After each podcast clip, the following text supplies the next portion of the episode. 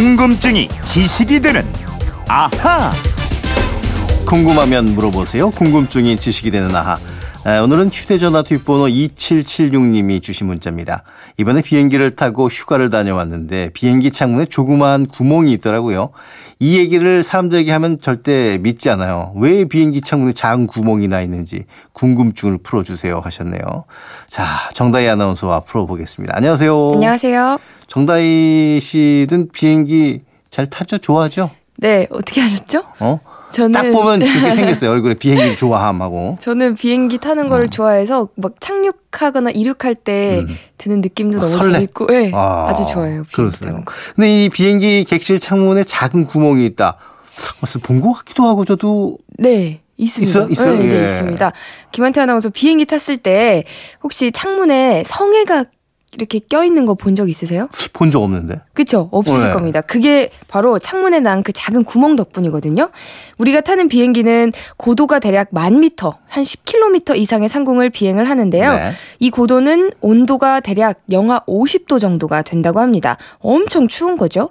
반면에 비행기 실내 온도는 영상 20도 안팎입니다. 음, 이렇게 되면 온도 차이가 거의 한 70도 정도 나는 거네요. 네, 맞습니다. 온도가 이 정도로 차이가 나면 창에 김이 서리거나 성해가 생겨야만 하는데 아, 그러네요. 창 아랫부분에 난 그 미세한 구멍 때문에 성해가 안 생기는 겁니다. 아, 비행기 객실을 객실의 창은 세 겹으로 되어 있고요. 각 창의 사이가 공기로 채워져 있는데요.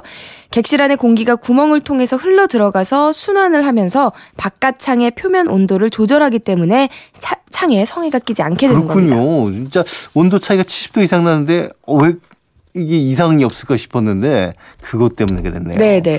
근데 이제 비행기 창은 재질이 유리는 아니죠? 당연히 유리는 네. 좀 위험할 테니까. 이렇게 똑똑 두드려 본 분들은 아마 아실 음. 거예요. 유리가 아니고요. 대부분 이렇게 투명한 아크릴판으로 만듭니다.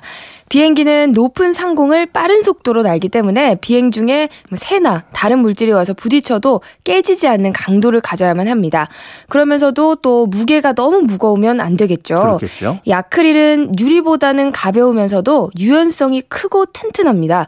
특히 조종실 창은 아크릴과 비닐판을 겹겹이 쌓아서 만드는데요. 비행기 안팎의 강한 압력차를 버틸 수 있는 아주 높은 강도를 지니고 있다고 합니다. 그렇군요. 그나저나 이제 비행기가 이륙하거나 착륙할 때 보면 승무원들이 이 창문 커튼이라고 해야 되나요? 이걸 다 걷으라고 하잖아요. 아, 네. 이거는 그렇죠. 왜 그러는 건가요? 바로 안전을 위한 조치입니다. 상, 어, 항공기 사고는 이륙하거나 착륙할 때 가장 많이 발생을 하는데요. 네.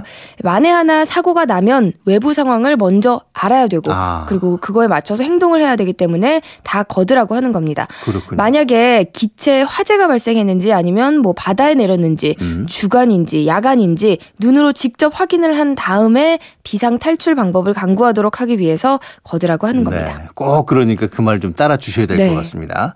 또 휴대전화 뒷번호 2309님은 외국 항공사의 이코노미석을 타고 휴가를 갔다 왔는데요. 좌석이 너무 좁아서 무척 힘들었습니다. 이코노미석 좌석 규격은 어느 정도인가요? 처음부터 이렇게 좁았나요? 하셨는데 이게 항공사마다 조금씩 차이가 나죠? 네, 국제 규격이 뭐 따로 있는 건 아니고요. 항공사들이 알아서 결정을 하는데 대체로는 32인치, 약 79cm 안팎입니다. 조금 넓게 하는 데는 뭐 34인치, 좁게 하는 데는 30인치로 하는 데도 있는데요.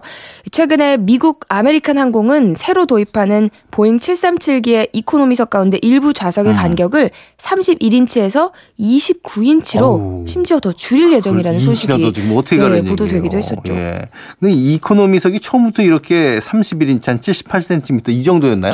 아니요, 오히려 처음에는 좀 더 넓었다고 합니다. 미국의 어. 경우 뭐 1970년대에는 평균 35인치, 아, 요 정도면 약 좋았겠네. 네, 89cm 정도였다고 하니까 그때와 비교하면 10cm 가량 좁아졌고요. 어. 좌석의 좌우 폭도 약 46cm, 18인치에서 16.5인치, 약 42cm로 좁아졌습니다. 그렇군요. 그러니까 항공사들 입장에서는 비행기에 좀 더 승객을 많이 태우기 위해서 좌석 간격을 이렇게 좁히게 된 거네요. 네. 어차피 비행기 한 번 띄우는데 들어가는 비용은 똑같잖아요. 그러니까 승객을 많이 태울수록 이익이라서 그렇고요. 네. 음.